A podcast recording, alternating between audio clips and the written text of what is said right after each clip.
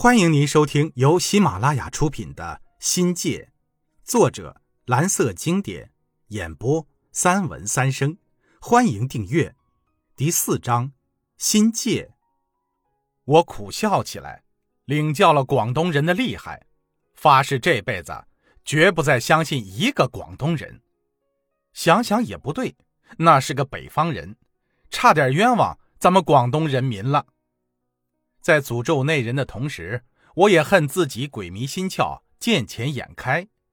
试想，如果我不贪图便宜，一走了之，那个人能奈我何呢？更不至于落到身无分文的窘境。假如不把所有的钱都掏出来，那至少买车票回家的钱还有。我这个人呐，没见过世面，临危应急能力不够。加上自己秉性憨实，老实的实在是没有心机。现在倒好，自作自受，流落异乡，囊空如洗，流浪街头都没人可怜了。一想到没钱买车票回家，我这心里就堵得慌。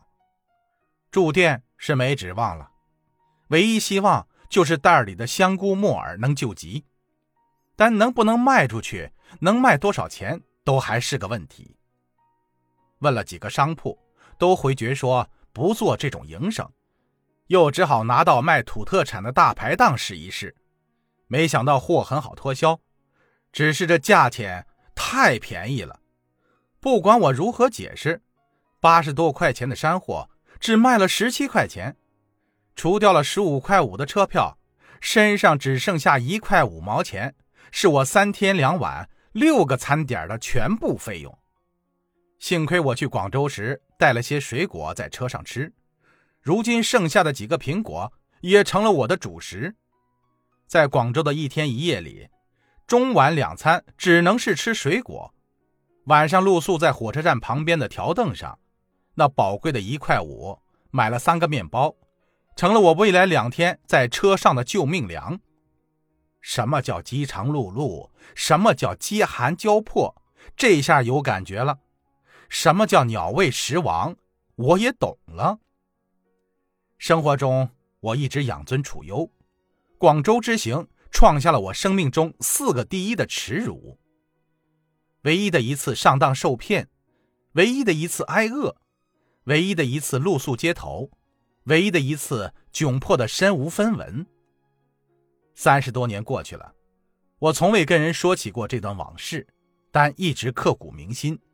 成了我待人接物的标尺，由此产生的警示作用，影响了我的整个人生。在求助无门的情况下，母亲的最后结果已经是在预料之中了。组织上留党察看，经济上从每个月的工资中扣除四十元作为生活费用外，其余的工资奖金强行用来还款。工作上更是一撸到底。由会计沦为仓库保管员，母亲也不得不从小洋楼搬到仓库又破又烂的小平房里。从此，母亲从政治上、经济上、事业上跌入到社会底层，人格更是丧失殆尽。我告别了母亲，离开了灌阳这个伤心之地，开始了我寻梦的经历。而我可怜的母亲，却要独自一人。承受那难言的悲伤，艰难的熬过那沉重的岁月。母亲靠每月剩下的那点可怜的生活费，过着省吃俭用的日子。原来富裕的生活，从此变得一贫如洗。看着每月被拿掉的那些白花花的银子，无疑像一次次的鞭打，抽在母亲悲痛的心灵上。这种摧残一直延续了五年呢。一九九零年初，母亲咬着牙还清了所有的债务，得以从困境中解救出来，但落在身上成了一生的伤痛。我在临桂中学的这段历史，几乎跟追钱要债有关，其成果微乎其微。时间到了一九八六年，黎明夫妻已经离婚，按两方的协议，所欠母亲的债务各自承担一半其实从这时起，我们一个子儿都没有讨回来。由我姐导演的这场悲剧，无疑对我们的生活和工作产生了剧烈的负面影响。好在夫人不计较我们家的再次遭劫，淡泊变故的兴衰，用一颗善良的心实现了爱的承诺。我那几年能挺过来，全得益于夫人的关爱和支持。爱情的时针滴答滴答地走进一九八六年，夫人大学毕业了，分配在灌阳县镇中当老师，跟母亲住在一起。多少可以照顾和宽慰母亲孤苦的生活。夫人工作安定后，一九八七年五月四日，这是一个永远值得纪念的日子。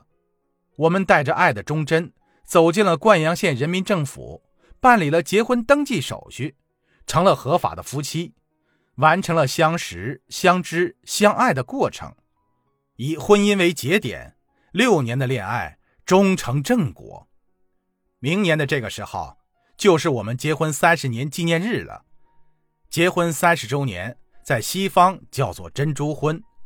人们都说珍珠贝朴实无华，殊不知外壳有着珍珠一样的色彩和光泽，在阳光下光亮明丽。而珍贵的珍珠就生成在珍珠贝容易受伤的地方。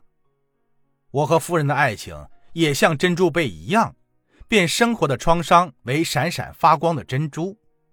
我们的婚姻如珍珠，光彩夺目，绚丽多姿；我们的生活如珍珠的光泽，健康、纯洁与高贵。结婚后不久，也就是一九八七年八月，夫人从教一年后，从灌阳镇中借调到了桂林十四中。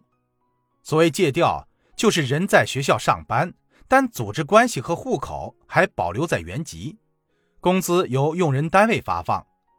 那时候，灌阳行政上隶属于桂林地区，从县调进市里，要有市人控办批发的人口指标，还得缴纳一大笔城市安置费。十四中就是个普通初中，用人指标由市教育局掌控的，单学校急用人，就采取了这么一个折中的办法。听众朋友，本集已播讲完毕，感谢您的收听，精彩。继续。